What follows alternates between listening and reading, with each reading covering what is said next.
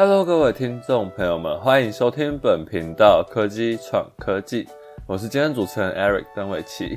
本节的主题呢，是来聊聊关于在电脑设计产业担任数据工程师会是长什么样子呢？今天很荣幸邀请到在人保电脑担任外派于昆山数据工程师的楼轩来跟我们分享这个主题。那我先请楼轩来跟我们自我介绍一下。嗨，大家好，我是来自人保电脑的数据工程师何楼轩。啊，很开心能跟主持人参与今天的聊天主题。好，那我们就开始今天的进到主题，就是还蛮惊讶的是，竟然在电脑设计这种像人保一样电脑设计产业，也会有数据工程师的缺。那就是可能请罗先生跟我们分享一下你在做外派这种工作的揭秘。首先第一个问题是，还蛮好奇说，当这种电脑设计遇到数据分析，那这样子做数据工程师的日常会是长什么样子的呢？是，就是在电脑设计上，呃，因为我们主要是生产一些笔记型电脑嘛，当然也有做一些其他，呃，其他事业群有做其他的代工。那相信在只要有数据的地方，那一定就会有需要做分析、需要去挖掘的，呃，人要存在着。那我主要是在采购下的供应商管理部门。当一个一位啊数据工程师，那如果呃身为一位供应商管理部门的话，那我们会去管理供应商的品质。那就有关于啊，今天我们是拿到一台笔记型电脑，那它的呃就跟小时候可能玩呃大家玩模型或是玩一些组装的东西一样，那要组成一台电脑，那里面有很多很小零件，从小到大都有。那常见就是像什么电子件的话，就会有像是我们的啊荧幕嘛，荧幕这个 LCD 或 LED，或是我们的这个 Touch Pad，就是在使用啊电脑上面的滑鼠啊鼠啊移动的这个这个平面的样子，或是一些 SSD 记忆卡，这些就是属于电子件的地方。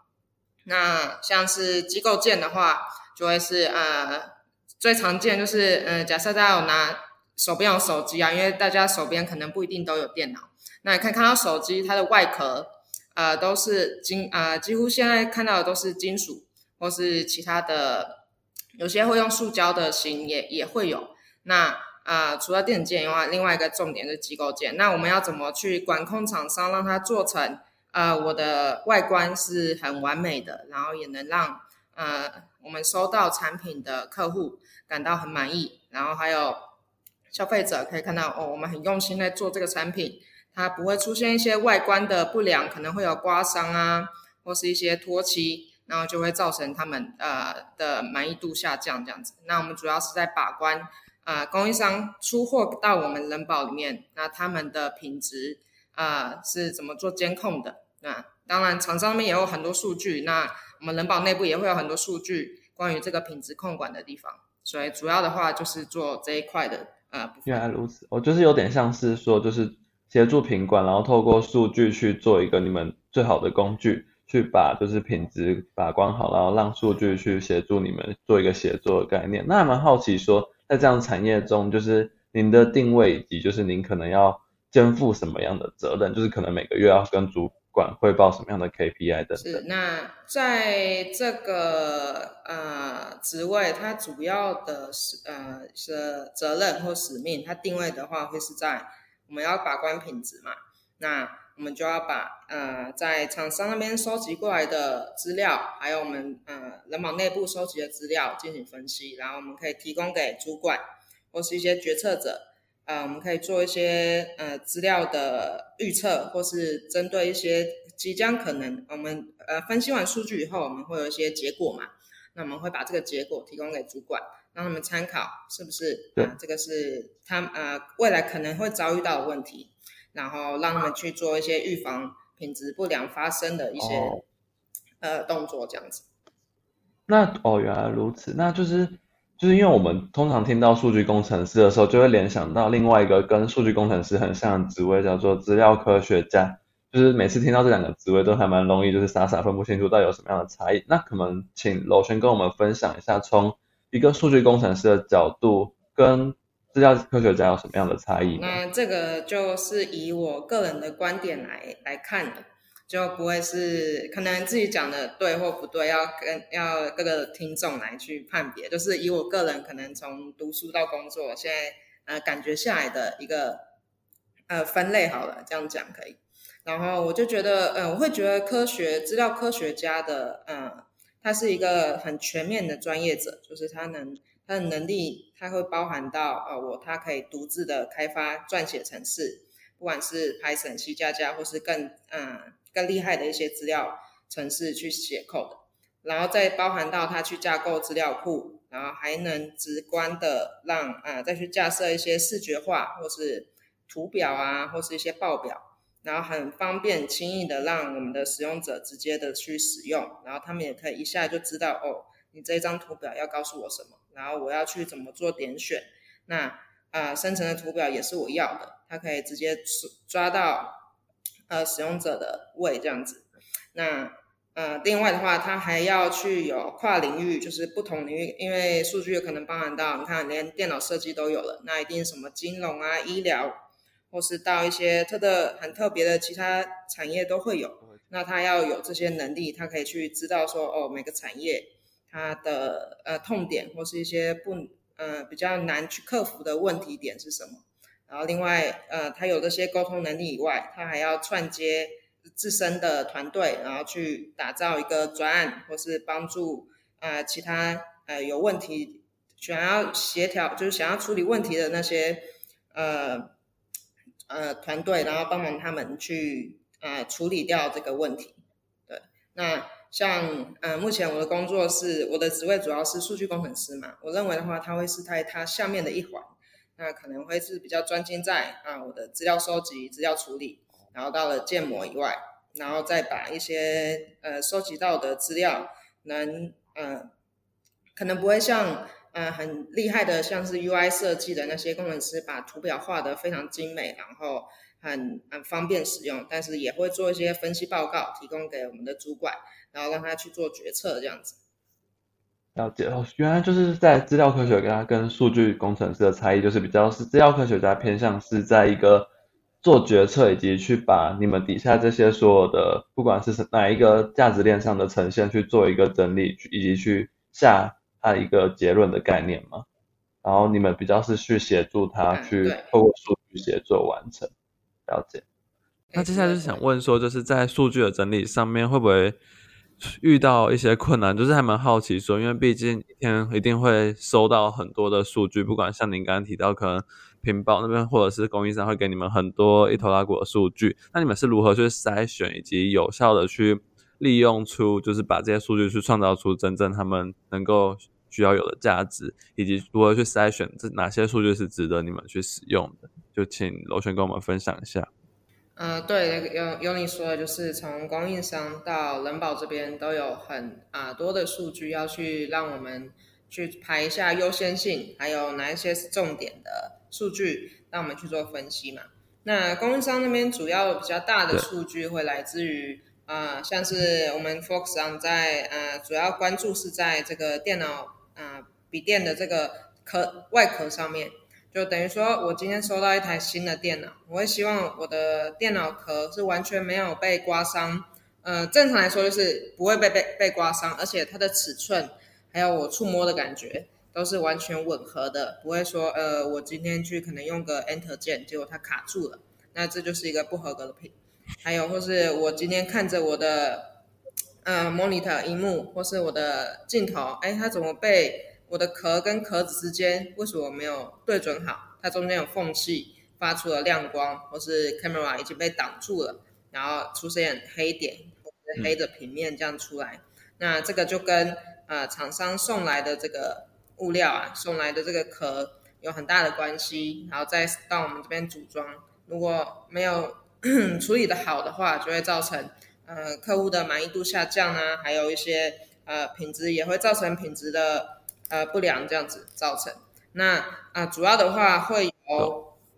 呃，因为这些壳子主要会来自于我们的成型厂商嘛，因为我们呃供应商它来料的话，主要会是他们是用成型设备去生产出这些塑胶壳。那有可能是铝镁件的话，就是一些压铸 CNC。这种比较精啊精密，然后比较费工的一些工艺存在。那如果是呃工艺比较复杂，那今天有成型机这个大型成大型的成型设备在的话，这个塑胶成型机，那它里面会有很多参数要去做调整。那今天这个设备的参数也又会源自于啊天气的变化，或是我今天开的设备不一样，那就跟有时候我们在操作一些东西，那它有时候就是好，有时候就是不好。那一样就是要一每日每笔的每个时间都把它记录下来，我们才能去找到哎它的频。哦，然后它的趋势是怎么样？对，那我们就会针对这样子找趋势啊，然后去做分析。再的话，呃，刚才是说，呃，我怎么去处理这一坨拉股的资料嘛？当然，我们找到趋势以后，我们会呃去看一下，我们会去了解一下它的趋势是怎么样子。另外的话，也会去针对今天要解决的最大目标是什么。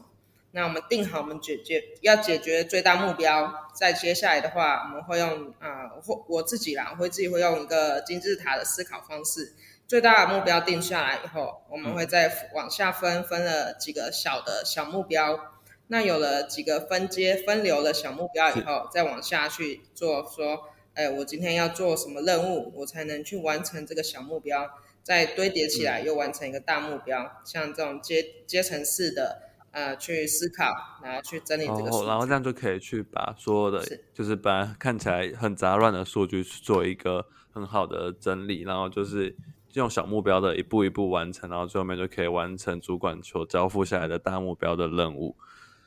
那就是还蛮好奇，说就是那在可能担任这个工程师的过程中，有没有就是遇过一些挫折？的经验可以跟我们分享，就是可能交出去的数据最后面产出的结果是错的等等的，还蛮好奇。遇到的挫折会是呃，有时候真的很希望，嗯，我们会希望说，不止不仅仅是已经生产出来的数据，呃，你提供给我们，就是正在量产的一些电脑的资，呃，我们生产的数据。那有时候会很希望说，因为我们想要预判。或是预测一些你今天你的呃设备啊，你的制嗯你的制程参数是不是有问题？我们会希望推嗯往前推进，说那你可不可以在你就是没有排程的时候，或是你是呃没有在就是有空闲的时间，愿意让我去试一些啊我调整的参数，就是因为你要我们要做大数据，我总不能每次都用固定好写好的那些。呃，参数去做生产嘛，我们当然还是想要去试各个方面。如果我就是调了最烂的参数配最烂的参数，最烂的参数配起来，嗯，那生成出来东西一定是烂东西嘛。但我们还是希望你，呃，我不想，我不想要说，嗯，我不想要你告诉我说，啊，这个就是你一定生成出来就是一个烂东西。但是你，我想要你告诉我那个数据是多少，至少我能记录下来。这个时候就会是比较难跟他们协调，然后让他们去，啊。哦，配合他们愿意去做这件事情，是是是，这个会比较难，但是还是呃，在在试的时候，他们还是后到后面还是愿意去试，就是因为去配合说，呃，也可以多去尝试嘛，搞不好可以蹦出新的东西，也不一定这样子。然后最后一个第一部分问题就是想知道说，就是因为楼轩毕竟是现在是在昆山做一个外派，那就是。走出台湾以后，可以跟我们分享一下，就是你在格局以及视野上面，就是比起在台湾工作，你觉得你多看到了些什么？好啊，在格局和视野上，我觉得比较大的呃 增加的部分，就是比较扩展的地方是说，因为嗯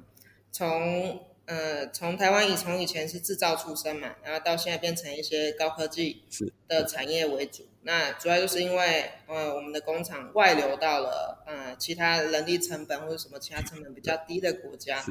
那呃，我也知道到了这边，我们才能实际走啊，实际参与到现在呃我们主要的那些制造商。嗯，不是一些就是实际的制造端呢，我们可以实际在产线边看，也可以从进料到出货中间的一整个供应链，我们都能参与到。那供应商也都在这边，然后从制造的效率啊、品质，我们都能嗯跟随着主管一起做学习。那我觉得在格局安视野上，就会是说，我们从呃金字塔的可能是最顶端最低的阶层。然后跟着主管一起开会，然后了解台北总部，要的目标和方向，然后他们定的目标是什么。那我也能去参与到说，哎，主管的思维是什么？再来去看说，我们在最底层，那怎么配合着主管的思维一起迈进，朝向公司的目标前进？这样子，就等于说我可以从供应链的最低层一直到最上层，我都能参与到这样子。哦，原来如此，就是整个生产的链都能去在里面，等于是参与其中，然后跟着主管的视角一起去观看他们是怎么去判断以及去决策所有的事情。了解。那接下来就是见到第二个主题，就是当您就是我们要来就是深入探讨您的过去，然后这是第一个问题是，就是您毕竟是并非像是资讯这种本科的。就是有看到是您是来自交大的工业工程这样的一个背景，那是什么的一个契机促使你在毕业后选择走向一个数据工程的这条路呢？是啊，这么说，从研究所那时候是读的工业工程所，但回推到大学的时候，我读的是统计系，就是啊，真的是纯在学数学的那个统计系，统计系就是可能要学一些几率啊、概论。然后一直到什么线性代数，然后也会参与到一些品质管理，还有一些统计软体都有。那到了研究所这边，工业工程管理之外，呃，我选的教授他的专业又是啊，他以前又是电机专业的，所以他很会呃写程式，所以他是以 C 加加或是嗯